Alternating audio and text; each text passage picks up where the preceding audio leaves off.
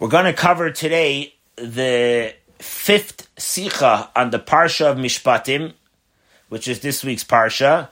In It comes from Likkutei Sichos, published of the Rebbe's Talks, in volume 16. Now, this is a very interesting, what we call a Rashi Sikha.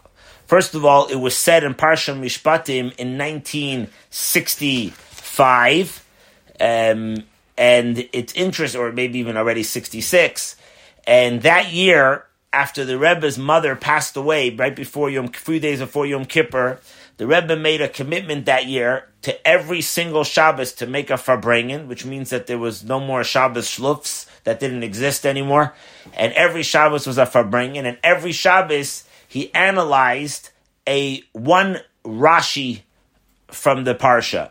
Now what's interesting is, is today we're going to talk about one Rashi that the Rebbe opens our eyes to this Rashi, a fascinating Rashi. And the truth is that Rashi's actually only says two words on a certain word of today's Parsha. And the Rebbe will analyze and help us by digging a little bit to understand why Rashi takes a word of the Torah out of its context and, and tells you that that word actually means something else. Where did Rashi get this whole idea from and how to interpret a word like that and why we're actually, it makes total logical sense that to follow that way of thinking and how to interpret a certain word. But before we're going to go into that word, I want to give a little bit of a background to what's going on here in the Parsha so you can appreciate what's happening. It's very interesting that last week's Parsha and this week's Parsha are connected and for the following reasons because we we we cover the subject of the giving of the Torah. Last week we actually read the Ten Commandments when God came down on the on the Mount Sinai and He delivers the the Ten Commandments. In continuation of last week's parsha and in this week's parsha, many more commandments now start to come to the forefront.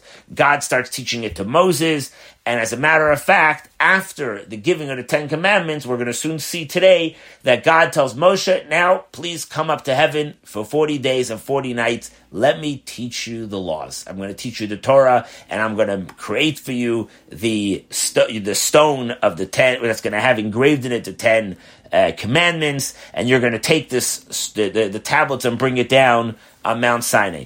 Now, what's very interesting is, and I would like to, um, what's the right word um, to un un to reveal a, a, a, wrong myth that a lot of people learn of what happened on the holiday of Shavuos by the giving of the Torah at Mount Sinai. A lot, it is kind of an idea that we have to really unwind it and take it out of our head because that's not the way it happened. And we're going to show, tell, show, we're going to talk about how it actually happened. So let's go back first chronologically in the time of, of the year uh, what year it happened from the creation of the world. So the Jews were in Egypt for 210 years. Finally, in the year 2448, okay?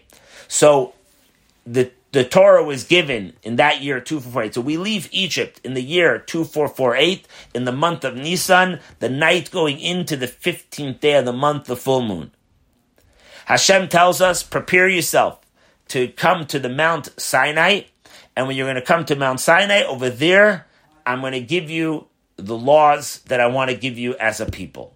You're now finally your own independent people. You're now a nation. I'm going to give you the Torah. Prepare yourself for 49 days, the 49 days of the Omer. On the 50th day, it's called the holiday of Shavuos. Shavuos means weeks. Four, seven times seven brings us to 49 days. On the 50th day, after the seven weeks pass, we receive the Torah. But what do we receive actually? On the day when Moses came on to, was on top of Mount Sinai, and God came down with all his glory to speak to us, came down in a fiery uh, smoke, which we're going to talk about soon. But the actual announcement of the Ten Commandments happens there on the mountain. Two, the first two, God delivers. Then we can't handle it. We ask Moshe to pass it down, and we hear it through Moses because we couldn't handle all that revelation. But the actual box of the tablets, the engraved Ten Commandments, did not happen on the holiday of Shavuos. It's fascinating. All the pictures that everybody makes come to hear the Ten Commandments of Shavuos. People always make, including us, we always make the picture of the of the tablets. But the tablets did not come down on that day of holiday of Shavuos. What happened is and it's very interesting, by the way, because the Torah is not chronological. It does not write its story out in a chronological order. So you have to pick up the pieces in different places. Mainly what happened at Mount Sinai was, is in last week's Parsha and recorded in this week's Parsha. At the end of today's Parsha, there are four verses that talks about what happened after the Ten Commandments, which was on the sixth day of Sivan. So again, we leave Egypt the 15th day of the month of Nisan. You go forward to the next month, 15th day of Iyar, and then you go another um, uh, uh, two more weeks to the Rosh Chodesh Sivan. We prepare six days for five days, really, and on the sixth day of Sivan is the Ten Commandments on Mount Sinai. On the seventh day of the month of Sivan, Okay? At that day, this is what it says in these four verses that we're going to talk about today of what happened. Vayal Moshe El Hahar, Moses went up on the mountain, and the mountain was covered in a cloud. Okay, important if you could uh, draw, uh, you know, write this down. It will help to understand the talk. So again, Moshe goes up on the mountain. The mountain is covered with a cloud. Next verse, the glory of God rested on Mount Sinai, and the cloud of the glory of God covers, is covered with a cloud for six days. Now, then God calls out to Moses on the seventh day from the cloud, God calls out to Moses. That's the second of these four verses. It's all in the Maftir Aliyah, the last four verses. Verse three of these of these four verses says, "And the glory of God was revealed like a consuming fire, like a fire that consumes, that eats up, that burns up, burns whatever the fire is holding on to the glory of God was like a, a consuming fire at the top of the mountain to the view in the eyesight of all Jews that were standing at the bottom by the mountain. That's the third verse. The fourth verse, the final verse of today's parsha says, God had told him in verse in the second of the four verses, God said to him, Come up, right? God sent him on the seventh day from the cloud. So now Moshe in the last verse, Vayavo Moshe, Moshe came up in the cloud and he goes up the mountain.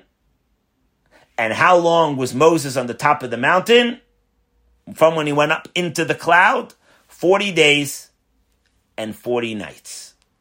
Now, before we go into the actual talk with Rashi, I just want to give us a little bit of a background so we can appreciate the, the, the timing and what does it mean that Moses went up to the mountain 40 days and 40 nights. So again, the, the simple understanding is six days the cloud of God, the glory of God is on top, hovering on top of the mountain. On the sixth day is the revelation of the giving of the Torah, of the giving of the Ten Commandments. On the seventh day, God says, Moshe, come up for 40 days and 40 nights. What is the reason for him to come up? because God wants to give him the actual tablets engraved in stone. And during that 40 days, God's going to teach him the laws of the Torah. Because all, what did we have till now? Before even the holiday of Shavuos, when God comes onto Mount Sinai, what did we have? We only had a couple of commandments that the Jews had when we came the first stop after we left Egypt. We were in a city of Mara. So in Mara, we got a couple of mitzvahs, including we got the mitzvah of the, uh, we, we got the mitzvah of the Parah Adumah, the red heifer. We got the mitzvah of Shabbos because when we started getting the dew, so we needed to, so God gave us the, the details about the mitzvah of Shabbos, not to carry outside and, uh, not, not, to work on Shabbos, a couple details about Shabbos, but we had very few mitzvahs. So after the Ten Commandments were given, Hashem tells Moshe, come up for 40 days and 40 nights, and I'm going to teach you the whole Torah. Now, Moses comes down with the tablets 40 days later. So from the seventh day of Sivan, go to the seventh day of Tammuz, the next month. That's 30 days. Count 10 more days, the 17th of Tammuz. Moses comes down on the mountain, and what does he see? Jews are sinning with the golden calf. He takes the two tablets and he throws them down, and they break. That's one of the five reasons, by the way, why we fast on the 17th of Tammuz. It's the beginning of the three weeks that leads to Tisha B'Av. But that's one of the tragic things that happened on the 17th of Tammuz, Moses breaking the tablets. Now, on the next day, Moshe goes back up for another 40 days and 40 nights, a second time, and he prays to God to please forgive the Jews. Because God says, sin of the golden calf, they turned their backs on me. I'm going to erase all these Jewish people off the earth. Moses puts up his whole argument with God. If you kill them, man, take my name out of your book, and so on. And Hashem doesn't want to do that, and he forgives us, and he atones us with the, with the half a shekel, and so on. Moses comes back down after 40 days and he tells us that we are forgiven. Now Hashem says, come back up a third time. Rosh Chodesh Elul, come back up a third time for 40 days and 40 nights, and I'm going to give you a sec, you should engrave the second set of tablets. I'm going to teach you the Torah with the oral Torah and all the traditions and everything of all the mitzvahs in detail, detailed. And Moshe comes down 40 days later from Rosh Chodesh El till Rosh Chodesh Tishrei is 30 days. Rosh Hashanah is Rosh Chodesh Tishrei. 10 days later is 40 days. That's Yom Kippur. And Yom Kippur, Moses comes down with the second set of tablets. By the way, right after Yom Kippur, he starts to teach us the Torah. That's why Simchas Torah is right at, is the holiday right after Yom Kippur the end of Sukkot. It's not practical to make Simchas Torah in the beginning of Sukkot. So the last day of Sukkot is Simchas Torah because we're joying, we're, it's not Simchas Torah from Shavuos when we got the Ten Commandments. It's when we got the entire rest of the Torahs from the second set of tablets. So that's just a little bit of, of, of the picture of there. But now, to get into a little bit of some of the details in what happened and how it looked when Moshe went up to the top of the mountain. So here in the last verse of today's parsha, the verse says like this. Let's recap this. Vayavo Moshe betocha anon. Moshe came within the cloud. Betoich ha'anon. Says Rashi, you know what it means inside the cloud? He came inside the cloud. It, this cloud was a different kind of cloud. This cloud was actually smoke. Kimin Ashan. It was like, the, the exact words of Rashi is Kimin Ashan. It was like a smoke. Now, hold on a second. The Rebbe asks on this, it's totally not understood. What is Rashi telling us here? That the cloud that Moshe went into, B'toicha Anan, is like a smoky. It's like he went into like a cloud of smoke. What's why is he saying that? Says as the Rebbe says, it's totally not understood. Think about it a second a cloud and smoke are two completely different things.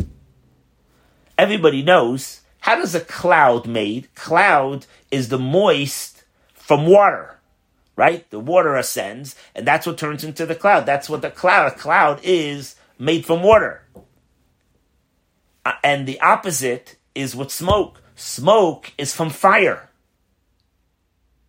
So what does it mean in other words, where does Rashi get this idea from? How did Rashi come up with this novelty to say that it's not a cloud which made from water, but it's fire, it's a smoke from fire? Where does he get such an idea from? Number two, why did Rashi have to say anything? We all know that Rashi is a rule. Rashi basically always gives us commentary if there's something that's not understood to at least a five year old kid that's learning Chumash, which by the way doesn't mean five year old only uh, only on age. It can mean five year old you know, of learning Torah. But the point is that Rashi always said, he said this many times, he says, I, my commentary is meant for a five year old person to understand. So the Rebbe is saying, one second, what happened? What's difficult here on the verse? It said Moshe went up into the cloud. What's the problem with that verse? Why did Rashi have to come and give us any commentary? The fact that Rashi came to tell us a commentary, that means that there's something difficult in the simple understanding of this verse, and you will only get your answer if you learn the word cloud in this context to mean smoke. Well, what was so difficult here in this simple understanding that Moshe went up into a cloud, and it means cloud meaning a kind of smoke. So we have to understand what's the difficulty that we need Rashi. Now, Rashi adds a few more words. After he says it's smoke, he says another few words. He says that God made for Moses a shvil. A shvil means a pathway. Okay? If you were ever in 770 in the good days, uh, I'm just using this analogy to understand what it means a shvil, a path. So there were thousands of people in shul, but if the Rebbe came in, nobody wanted to push him. So miraculously, everybody split, and the Rebbe was able to walk through a path. That's what you call a shvil. I remember by the Rebbe's Farbrengens, when I was a young, a kid, when I got a little bit older, already there was no room in shul. But the Rebbe made a Farbrengen right in front of the Rebbe, a whole row in front of him. Nobody wanted to sit in front of him. It was uncomfortable to have the Rebbe look at you. You know, when he looked at you, you felt like he was looking through you.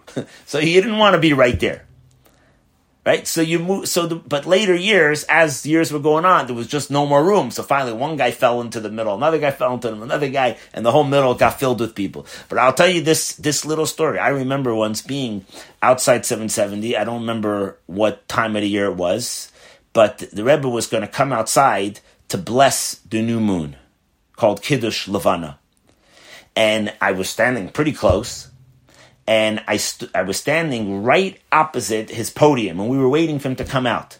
For the podium, they would put in different places depending where the view is to see the moon. So I was standing there, and right in front of his podium was empty. And I said to somebody, "Why is it so empty? Why doesn't nobody just stand there?" So the guy said to me, an older, you know, uh, so I don't know, probably 20, 30 year old guy, he said, You want to stand there? Go stand there. Said, I'm not standing there. You could stand there. I didn't, I had no idea what he meant. What's the problem to stand right across the podium? The Rebbe stand, you stand across him. What's the big deal? Great spot. So I stood there like this little, you know, innocent but ignorant kid. And the Rebbe comes out, stands at the podium. He looks straight into his siddur. And then at one point, he picks up his eyes because in the middle you're supposed to turn to three people and you say Shalom Aleichem and somebody answers you Aleichem Shalom. So he picked up his head and he looked at me for maybe a split second, and his eyes went right through me, and I somehow disappeared from there. I don't know how that happened, but I wasn't there anymore. But I, I understood what it means. A path in front, you know, like like it was like a it was like a spiritual uncomfortableness, you know, to be just like that there, you know. So it was like so close to the fire, you know, so to speak. So that's a path. So Rashi says here, when Moshe came up and it was a smoke. When he says Moshe came into the cloud, meaning a smoke, God made a path for Moshe to walk through the smoke. Now, the Rebbe says, let's analyze this a bit. Let's understand. Like, you know, we got to learn and understand things. We can't just take things for granted. What, where does this idea come from? Where did Rashi get this idea? Did he also come up with this by himself? Where did he get this idea that Hashem made a path? So he says the source of this actually comes from the Talmud in Talmud Tractate Yoma. Over there it says that the Talmud asks a question.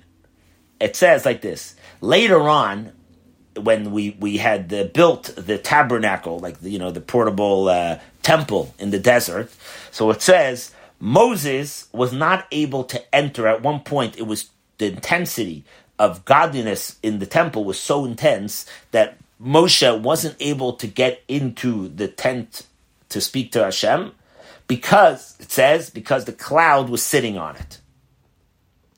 So the Talmud says, one second, what's what happened when by the tabernacle?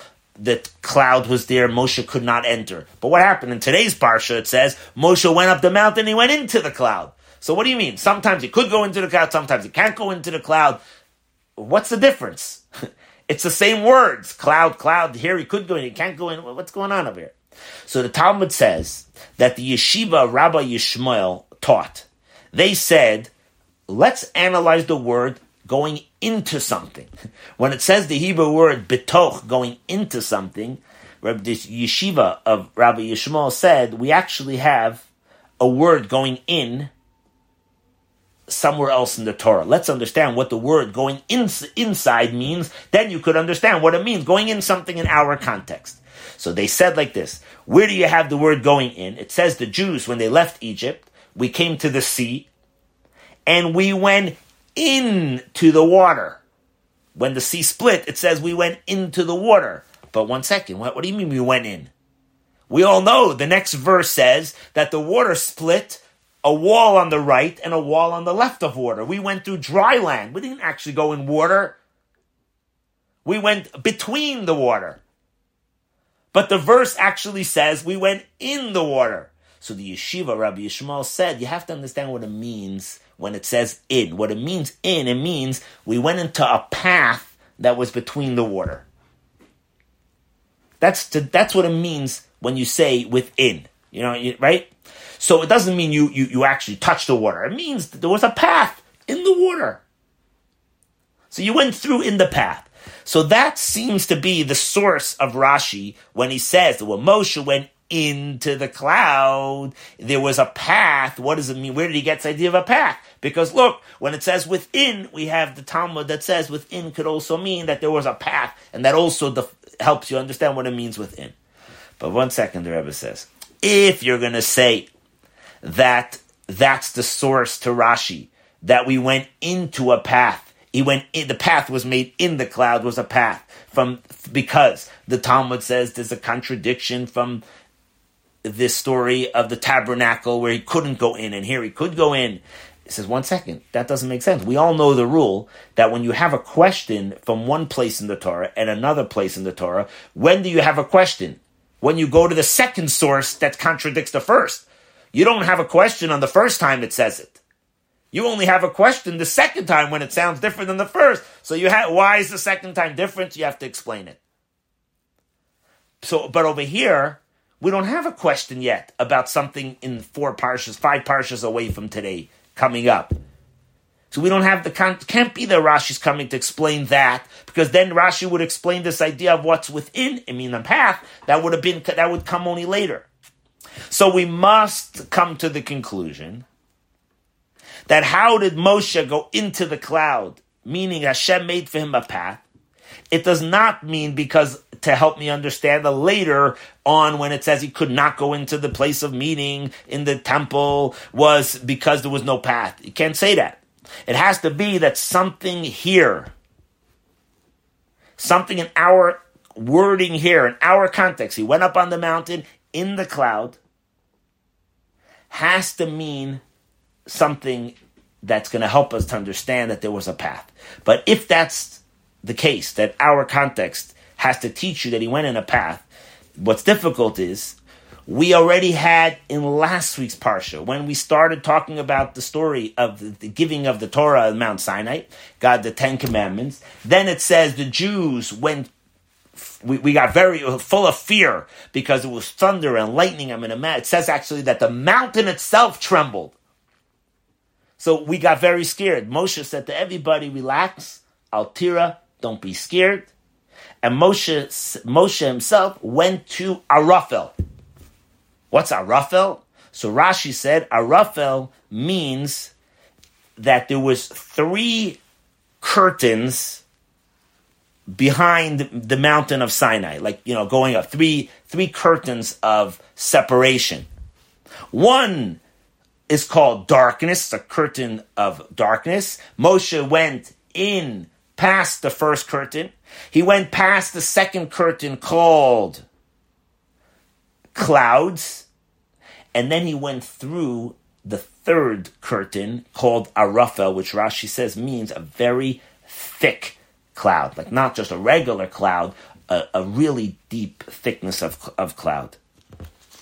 But over there, Rashi did not tell us anything in how he got through all three crowds, all three levels of curtains. So, one second. The fact that in our case, a five year old kid never even entered his mind to ask a question how did Moshe get through three curtains of levels? Darkness, clouds, and thick levels of cloud. Why did a kid, a five year old kid, not ask that question? Because every five year old kid has been with you up at the cottage, or even sometimes in Toronto. You could find that you see clouds on the street, a fog. And everybody knows you could walk through a fog. Or if you go on a plane, you go through the clouds. Big deal. That's why in last week's Parsha, no five year old kid has a problem with this idea that Moshe went through three layers of cloud. Big deal. So in our Parsha, what's so hard to understand that Moshe went through this cloud? What, what did, what do we need? Why did he have to tell us something else to explain to us what this cloud is? What's difficult about it that he went through this cloud? So, to explain this is the following. there is a difficulty in the literal verses of today's parsha.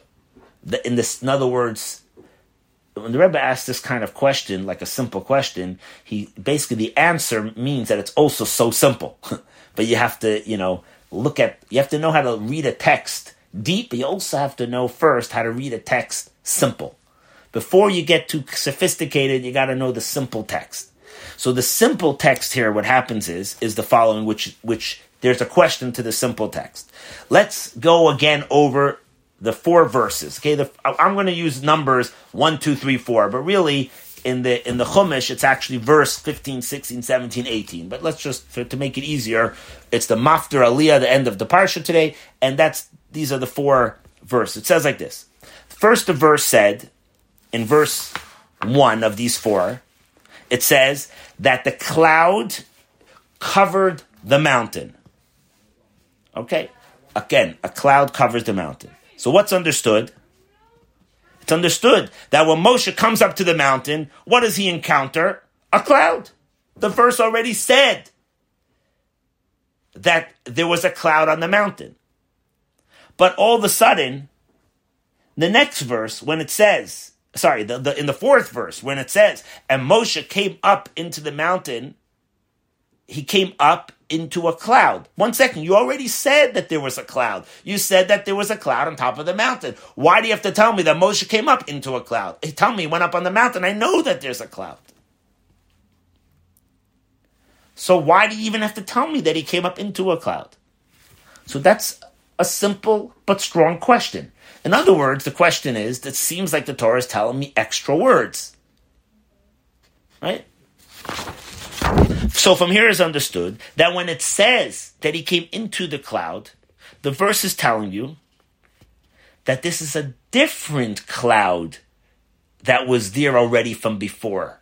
Otherwise, the Torah never speaks extra words. So if you tell me there's a cloud on the mountain, then you tell me three verses later, Moshe came up into the cloud, you know now that it's got to be a different cloud. Otherwise, you didn't have to tell me that he came into a cloud. If so, we have a question. What is this other cloud? A cloud's a cloud, no? So Rashi tells you, I'll tell you what the second cloud is. You should know the second cloud is a cloud like smoke. It's not a cloud like the conventional knowing idea of a cloud. When we speak about a regular cloud in the first verse, when it says that the Mount Sinai was covered with a cloud, what kind of cloud is that? Rashi doesn't have to tell you what kind of cloud that is, because it's not a, different than the normal cloud. You have no reason to interpret it that it's a different cloud. Actually, that's the regular cloud, the cloud of, of God's glory like we had already from the beginning of our time in the desert. How did the Jews know where to move? What was our GPS system? Our God's positioning system, the GPS. What was that GPS? We had a cloud that led us by day and a fire that led us by night. There was a pillar, it says, of cloud that was, was in front of us, and we knew to follow the cloud. By night, you can't see the cloud, so there was a fire pillar of fire. So, with the first time when it says that there was a cloud of God's glory on the mountain, it means simply a cloud. There's no logical reason to change that interpretation to mean anything else. But the second time where it's not necessary to tell me that there was a cloud, the fact that you repeated that there's a cloud, Moshe came up into a cloud, ah, must mean it's something else, a different kind of cloud. And Rashi says, you know what kind of cloud that is? It's a smoke, actually. Now, okay, very nice of you, Rashi, to tell me that it must mean something else. Where did Rashi get that? Come up with the idea that it's a it's a smoke. Even that idea to think that it's a smoky, a, a, you know, a cloud of smoke, as we say today, you know, from a fire. Where did Rashi get that? So the Rebbe says, let's analyze slowly again these four verses. When you learn Chumash every day, Chayenu Chumash, learn it slow, learn it relaxed, with a clear mind.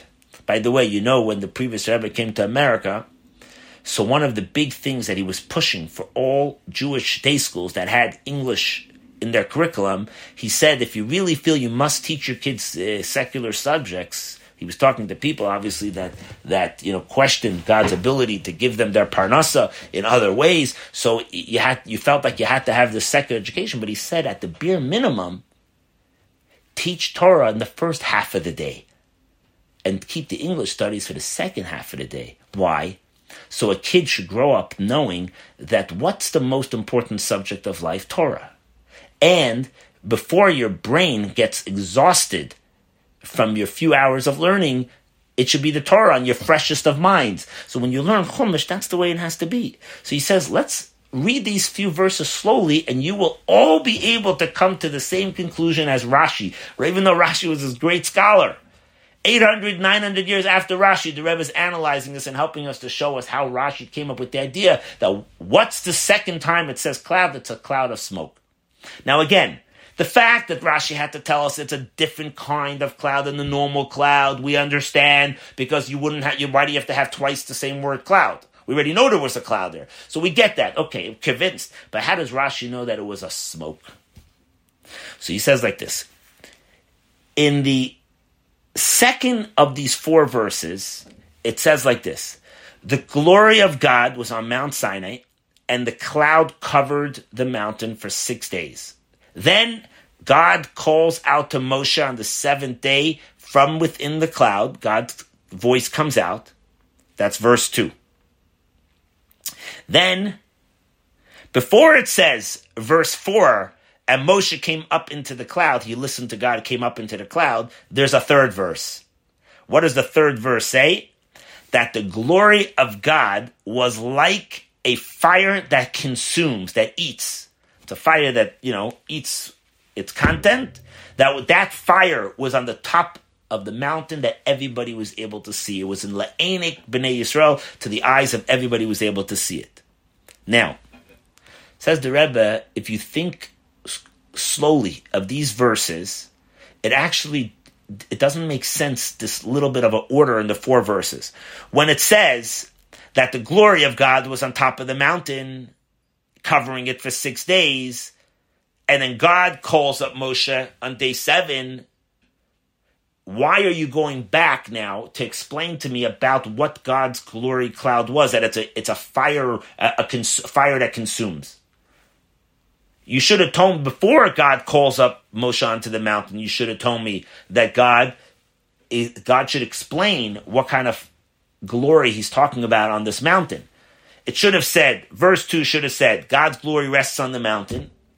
What kind of glory of God? The kind of fiery glory that is consumes things. Now, I know what kind of cloud it is, that it eats up, that, that it's a fiery, consuming fire. Now, tell me Hashem calls Moshe up to the top of the mountain. But it doesn't say that. It says, God calls up Moshe to the top of the mountain. Then you, by the way, side note, you want to know what kind of glory of God's on the mountain? It's a fire that consumes. Now let's go back to the story, and Moshe comes up to the top of the mountain. Why are you explaining to me what kind of cloud is on top of the mountain, that it's a fiery, consuming fire, after you already told me that Moshe, God calls up Moshe? Basically, let's use uh, like a simple analogy, yeah? I tell you I tell you, let's say you say, uh, you say, come to shul, right? Come to shul at this and this time, right? Shul is the place where God's presence is there.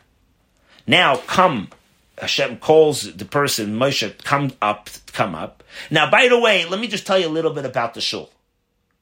You know, the shul, we have X amount of windows, a lot of sunlight comes in, and the people there are nice. After there'll be a kiddush, whatever. Taught you we're going to consume this kiddush, maybe, whatever, you know. Now let me go back to the story, and you actually come to the shul. To talk about the shul, you should talk about that at the beginning. When I tell you that the shul is a nice place, let me tell you why. And then come, please, and then you actually come. So, the, in other words, the context about the fire God's glory being this consuming fire is in the wrong place in verses. Now, therefore, Rashi says, and if you think about it, it's a total logical way of understanding. There's no other real way how to understand this if you want to use logic here the fact Rashi comes to the conclusion that if it says three steps here, first it says the glory of God's on the mountain. Okay? God calls Moshe up to the mountain. Now let me tell you about this glory of God. It's a consuming fire. Now Moshe actually comes up. It must be that this context that the kind of glory of God is a fire that consumes must be connected to the second time it mentions cloud. We know that the second time it mentions cloud has to be a different kind of cloud. It's not the regular cloud, because otherwise you don't have to tell me that he came into the cloud. You already told me that on top of the mountain there's a cloud. You don't have to tell me again Moshe came up into a cloud. So the fact that the verse preceding it, it's not just an explanation, it's actually an introduction to tell me what kind of cloud this is that Moshe came up into. And that's why Rashi says when the verse before it, which is out of place, says that the glory of God is a fire that consumes, and Moshe came up into a cloud, it's the same cloud that has fire. Now I know that it's why the second cloud, you have to say that it's a fiery kind of cloud. It's a smoky cloud. Obviously, he's not going into fire, he'll burn in there. So obviously, it means the smoke of the fire. But the question, one detailed question that still remains is Rashi said it's a fire, or the verse actually said, the glory of God is a fire that consumes. Eish ochelas. Ochelas in Hebrew is from the word achila. Achila means eating something, consuming up something. I'm eating something, I consume it, right? Now there's different kinds of fires. As a matter of fact, you're going to see something interesting about different kinds of fire. There's a fire that eats up, that consumes, that burns, and then there was a fire that didn't always burn. Where did you have that? You remember with the burning bush. There was a fire, the burning, burning bush, but the bush did not burn. There was a fire that was coming from it. So here he says like this we want the verses here to explain to Moshe came into the clouds. What kind of cloud? A smoky one that you could see the glory of God. It was like a fire. Rashi said, uh, the verse, sorry, the verse says, the glory of God, the kvod Hashem, ki'esh ocheles. It's like a fire that consumes. Why? Because the smoke is not, the smoke is not from the fire. The smoke is from what the fire is eating up. For example, for example, the fire could come out from the burning bush. It didn't eat up the bush. But normally, a regular fire is has to be connected to something and it eats up that thing. So you light a log the log gets eaten up by the fire. It consumes the log. That's the way it normally works. Now, normally a heavenly fire does not consume. It's not an, it's not a consuming fire. Like we learned, like I just said, by the burning bush. It's a heavenly fire, it doesn't actually consume anything.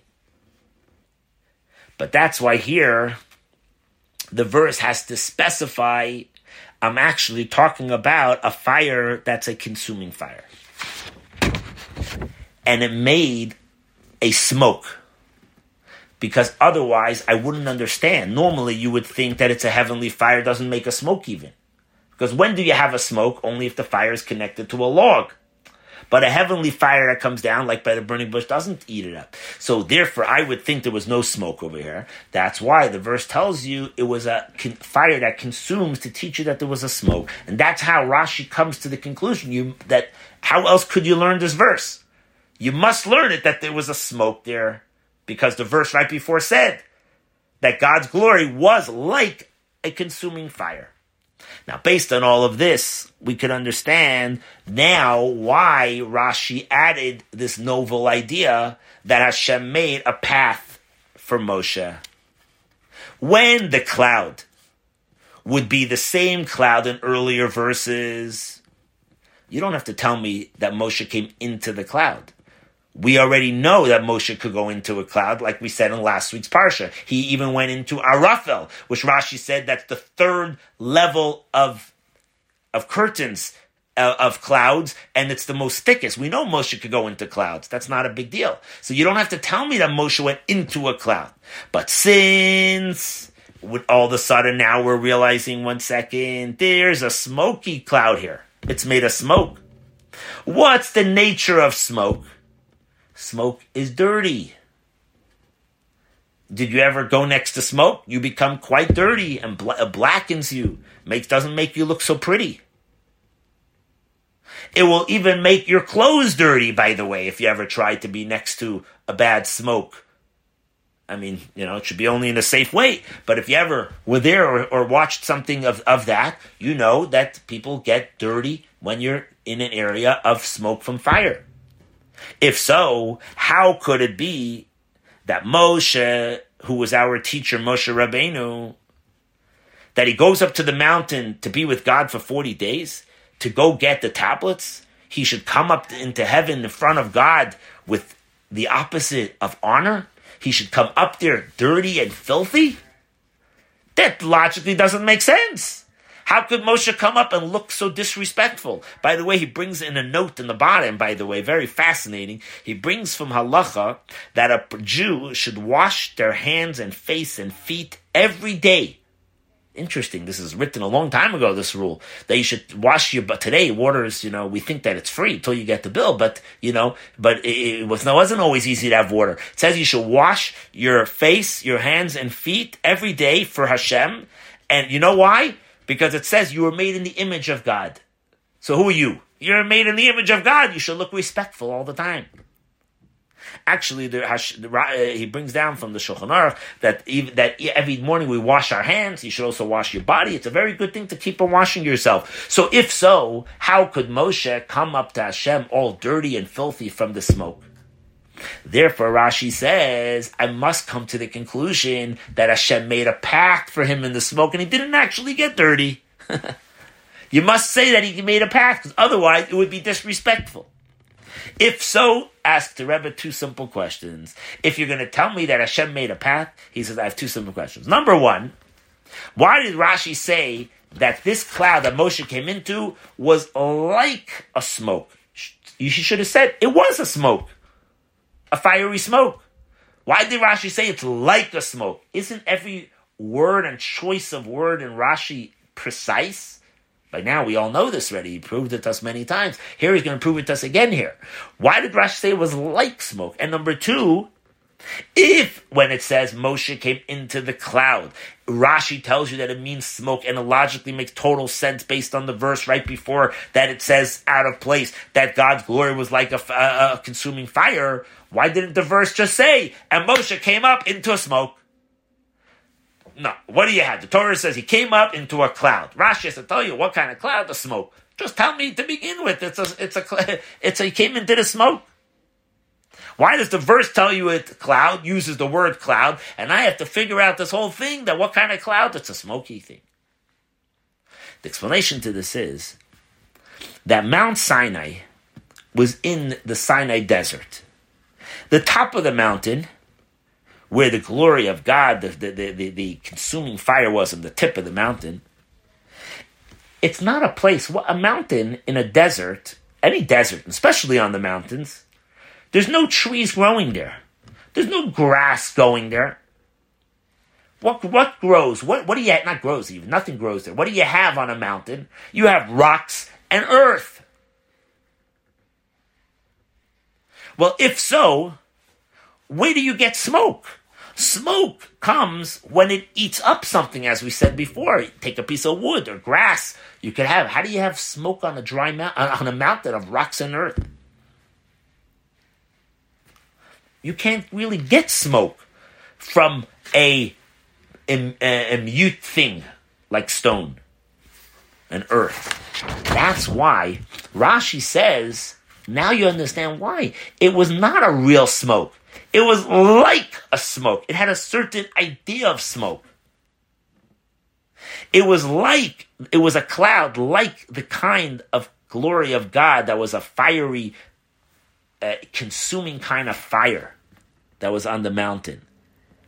In other words, like a fire that normally consumes vegetational or things that grow, that's it was like that, but not an exact smoke. That's why Rashi said it was like a smoke. He didn't say it is a smoke. And for this reason, since it was not a natural, real natural smoke, therefore the verse itself calls it a cloud. Because it was not really smoke. If it would say smoke, then it would have to be a real physical smoke. The fact that there is no real physical material smoke on a mountain, certainly not in the desert, and certainly not on the tip of the top of the mountain. Therefore, we can't call it a real smoke. So Rashi says it's it's a kind of smoke. It gave the idea of a smoke. And since it was an idea of a smoke, it could be like a dirty smoke, and therefore we can't make Moshe dirty when before he's going to talk to Hashem, and therefore it had to have been a miraculous path up there.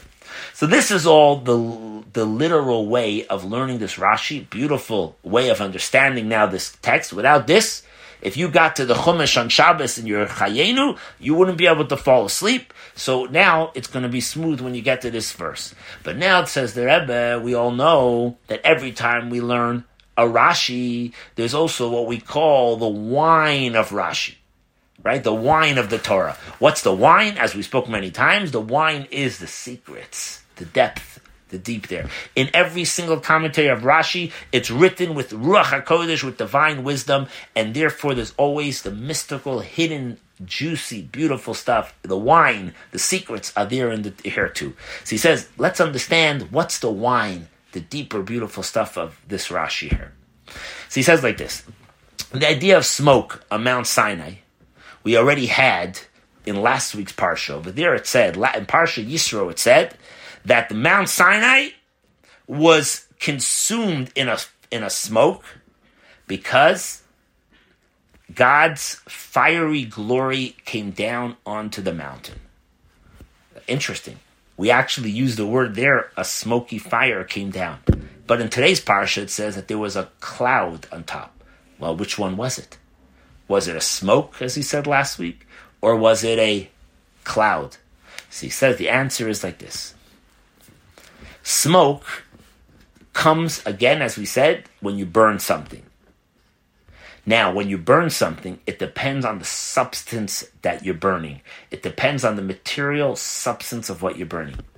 When the fire is burning something material, like, like a real substance that you could touch, then you get to get a nice smoke, a good smoke out of it.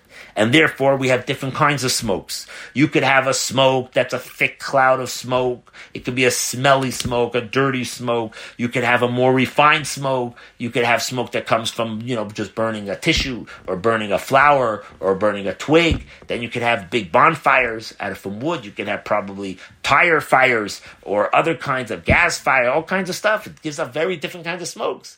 You have blue, blue fire, red fire, right? White, uh, black, depending on the substance that it's burning. So from this, you understand that the smoke from everything is noticeable.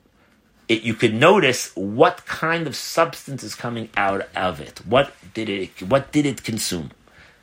Because if you have it like this in the material world, in, the, in other words, in the physical world, that whatever you burn you could see the quality of what it is that you're burning Of course, it's going to be like that in spiritual context too. Now, one second. In spirituality, that means when I burn something, I nullify something. What does that mean? What does that mean in the spiritual sense? That means I burnt out something negative, something that was in the way of disturbance between me and Hashem, and I made it into using it out for godliness. Take an example. You could have a phone that could be a big distraction, right? You say, ah, one more minute, one more minute, I'm going to go to shul soon or say my shema soon or whatever, right? So you could get distracted. Or I could say, let me close that app, let me burn that away, and let me connect with godliness. And that's what it means that there was a revelation by, by, the giving of the Torah, Mount Sinai. There was a heavenly fire that came down and it consumed. What did it consume? It consumed the material substances of this world and it made the world want to draw itself to godliness. That's what it means that there was a smoke. What does it mean, a smoke? You think a, a heavily physical smoke came down on the mountain? It means that it burnt out anything that's in the way of being devoted to Hashem. And that's the difference between the two verses. In Parsha Yisro, when it says that Mount Sinai, Har Sinai, Ashan Kulo, the Mount Sinai was, it had this smoke, it was full of smoke. It's talking about the time when we got the Torah. And it's very interesting. When we got the Torah, we were not really ready for it even. We were 210 years stooped in idol worship and all kinds of nonsenses that we got sidetracked to in the land of Egypt. So when we came out, we, yeah, we were preparing for it for 49 days, but we weren't really 100%. But Hashem said, it's time for the giving of the Torah. Even though you're not ready, Hashem said, I'm going to make the first step. I'm coming down to give it to you. Wow. That means there was a revelation from above. That means that the world was not really, really ready for it yet. Hashem, on his own initiative, kind of pushed his revelation down into this world. That's why it says that when he had to burn something, there was a real world that had to be burned. There was real substances that was going against its devotion to Hashem. So it wasn't a refined place. Ah, that's why last week it says there was a smoke. But in our parsha, it doesn't say smoke. Our parsha, what's the use word that we use? Cloud. Why? Because after the giving of the Torah, we now had already started to serve Hashem. When you serve Hashem, we already started to refine the world. Therefore, the world is not so thick. So the fire that it's going to make in this world, it's very refined. So it's like a regular cloud. Therefore, when it says in our parsha that God's glory was like a fire, it said it's like a fire that consumes. That's because it was not a real smoke. It was like a smoke. In other words, it was based on the refinement of the world already, became more refined.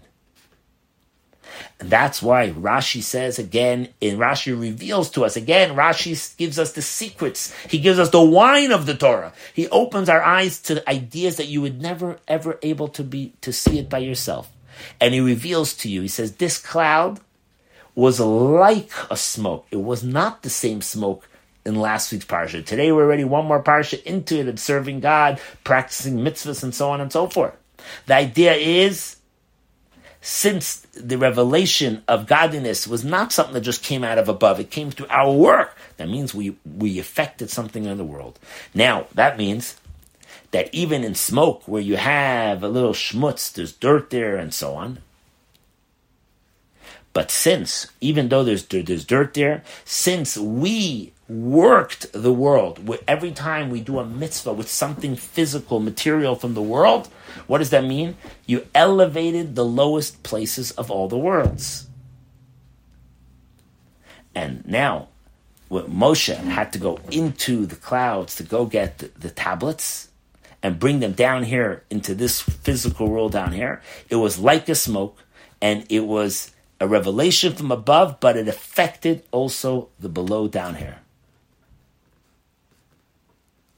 Now, what's the lesson? What's the takeaway?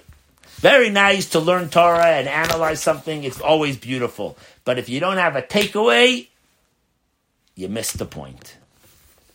Right? You know the old uh, the old joke. Time for a little joke. You know the joke with the the three people. I must have shared it once before. the three people that were traveling for Shabbos to some town, and uh, they got there very close to Shabbos, and there was a uh, uh, Irving, you there?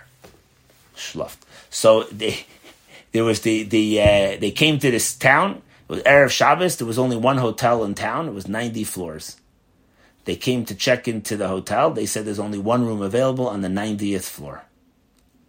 Okay, they went up before Shabbos with the elevator, and then it came to uh, Shabbos. They took the elevator down right Erev Shabbos. They went to the synagogue. After synagogue, they came back to the hotel. They had to look up oh, 90 floors. It came, it came dark in their eyes. Walk up 90 flights. So one guy said to the other two guys, he said, listen, guys, let's break this up. The first 30 floors, my friend here, you're a very good chazan. Sing songs. Before we know it, we'll be on the 30th floor. My next friend here, he says, you know how to say jokes? So from floor 31st to 60, you say jokes. Before you know it, we'll be on the 60th floor. Ah, machaya. He said, from 61 to 90, I know how to say stories. I'll tell you stories. It's going great. They're singing and singing songs. Before you know it, they're on the 30th floor. Next guy takes over. He's telling them jokes one after the next. Time went fast. They're already on the 60th floor. Now this guy starts telling his stories 65, 70, 75, 80, 85. When they get to the 89th floor, he learns, looks at both of them and he says, Guys, I have to tell you a story. You're never going to forget this for the rest of your life. There was three guys that had to go up to the 90th floor. When they got to the 89th floor, they remembered that they forgot the key to their room downstairs. So the point is, you got to always have remember the key. So this is what he tells you here. What's the key? What's the lesson? Of all, what's the takeaway from analyzing this Rashi? Okay, we get the whole idea. It's nice to learn it, and now it all makes sense. But what's the takeaway? So he says like this: There are those people that complain and say, "What does all this got to do with me?" All this stuff with the cloud. The cloud's not a cloud. It means a, it means a smoke, and it's not really a smoke. It's like a smoke, right? What does this got to do with me? He says like this You could think to yourself and say, it's enough when I have to go down, the human being that could that has the ability of of of to verbalize things, you're considered to be the highest. But then goes one level ab- under that is the world of animal life. So you could say to yourself, let me descend down to serve God from the world of animals, right? Okay. But then you could say, ah, I'll even go down to the next world of life in vegetational stuff, tzomeach. But who says that I have to go down all the way, that I have to go all the way down to, to things that are immune, domem, to even rocks and stones? That's so low of substance. You don't see any life in it. Why do I have to go so low to serve Hashem and make a fire for God from there? Seemingly, there's no way that a fire should be able to catch on from rocks and earth. There's no life in it. So, seemingly, in other words, spiritually, you could say to yourself, it's very nice for me to serve God when I'm amongst other people that know how to talk, or at least when I'm next to meat, I can make a bracha and elevate the world of animals. When I'm next to vegetational stuff, I can make a bracha on it. No, okay. But I, you mean to say that every time I walk on the sidewalk, I have to think about Hashem, do something spiritual there? Like, I mean, come on. Every time I go on a holiday, a trip, I should take with me my chayenu. I should take with me Shabbos candles. I should elevate the place where I go. I mean, like, do I really need to elevate all that? And the answer is that we must affect a smoke to elevate even the lowest places that seem like there's no life there. Because if I could do that, then I'm connected to the giving of the Torah on Mount Sinai. Because remember, there was a smoke there, a consuming kind of smoke from a place where it seemed like it's impossible to make a smoke. We thought you cannot make a smoke in a place like, like the mountain in a desert where there's nothing, no, no wood, no trees, and no, and, and, and no grass. And we were able to do it. That means for all of us that we are all able to make a fire and make smoke make a, a, a, noise, make an effect, even in a place that seems like there's no real life there. Now you could come to another complaint, says the Rebbe. You could use, you know, people that are good scholars, they find sometimes Torah sources to help them not to serve Hashem. you can imagine that. You could say, I know the Tanya in chapter 28. Over there, the Alter Rebbe brings down in the Tanya, there's a principal rule that if I hang out with people that are menuval, somebody that's a disgusting person, you may become a disgusting person too. So therefore, you may say to yourself, why should I go and elevate and serve God in a place where it doesn't seem like there's any real Yiddishkeit there, there's no life there, right? It's just rocks and, and earth. I may become like that. I may become a lifeless kind of person.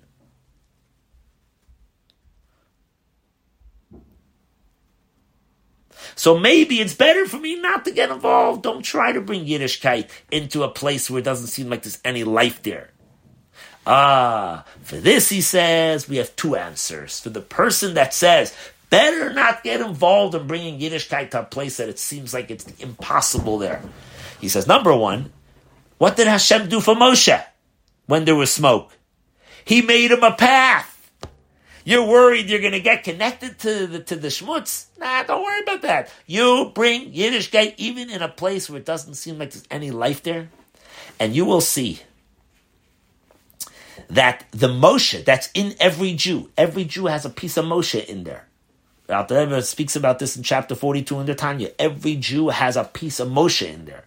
Or like my father once told me, why do we say Shabbos, Yismach Moshe in davening? Musaf, you say, Yismach Moshe. Moshe was so excited. Who are you to talk about Moshe was excited? Talk about yourself. But he brings down from the Rebbe that every Jew has a piece of Moshe in you. So why are you excited about Shabbos? Because the Moshe that's in you gets excited. So don't worry about it. If Hashem could make a path for the full Moshe, he could make a path for the person who has even a little Moshe in there and you're going to stay beautiful, clean, like going through a path. As we know the rule, every Jew has the full faith inside you, even when it does seems seems dormant. Number two, if you talk a little more deeper, all the revealed strengths that you have won't get dirty even from the smoke, because the truth is that it really wasn't a real smoke, as we said before. Rashi said it was like a smoke. So don't be so worried you're going to get connected to smoke because it's only like a smoke. In other words, it's only an imaginary smoke. In other words, ah, the Rebbe points out this beautiful, wildest paragraph, I think, from the whole Sikha.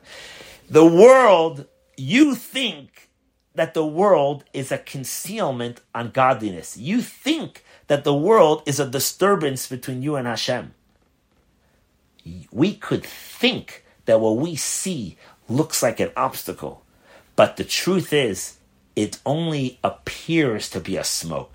It's not really a smoke because there can't be real smoke because there's no wood and grass for it to grasp on.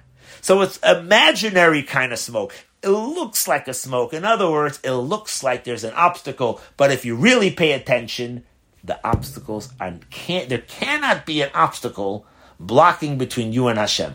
It's impossible. It could look like a like it's an obstacle, but the truth is, it's any obstacle that you see is only to give you freedom of choice. If there wouldn't be an obstacle, of course you're going to serve Hashem. What's the what's the what's the question?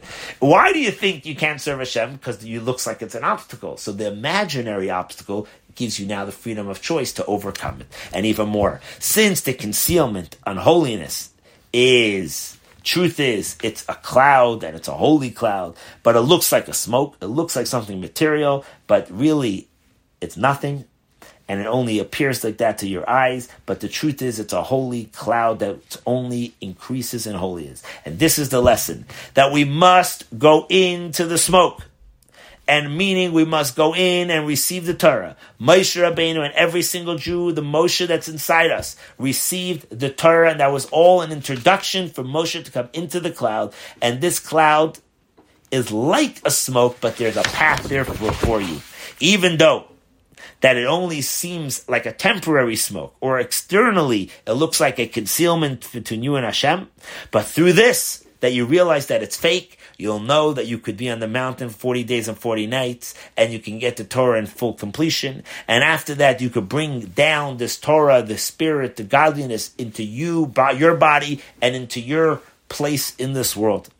And that is the continuation that we're now talking. This whole piece is the end of Parsha Mishpatim. What happens after Mishpatim when you have all the material rules? What comes up in the next week's Parsha Truma, where Hashem says, "Now make for me a dwelling place." Make for me a temple, and from the material substances of gold and silver, etc., we make a dwelling place for Hashem, and through this we fulfill God's desire that He wants to have a dwelling place where? Down here on earth in this material world. So that's the concluding conclusion of this uh, sikha from this week. Okay.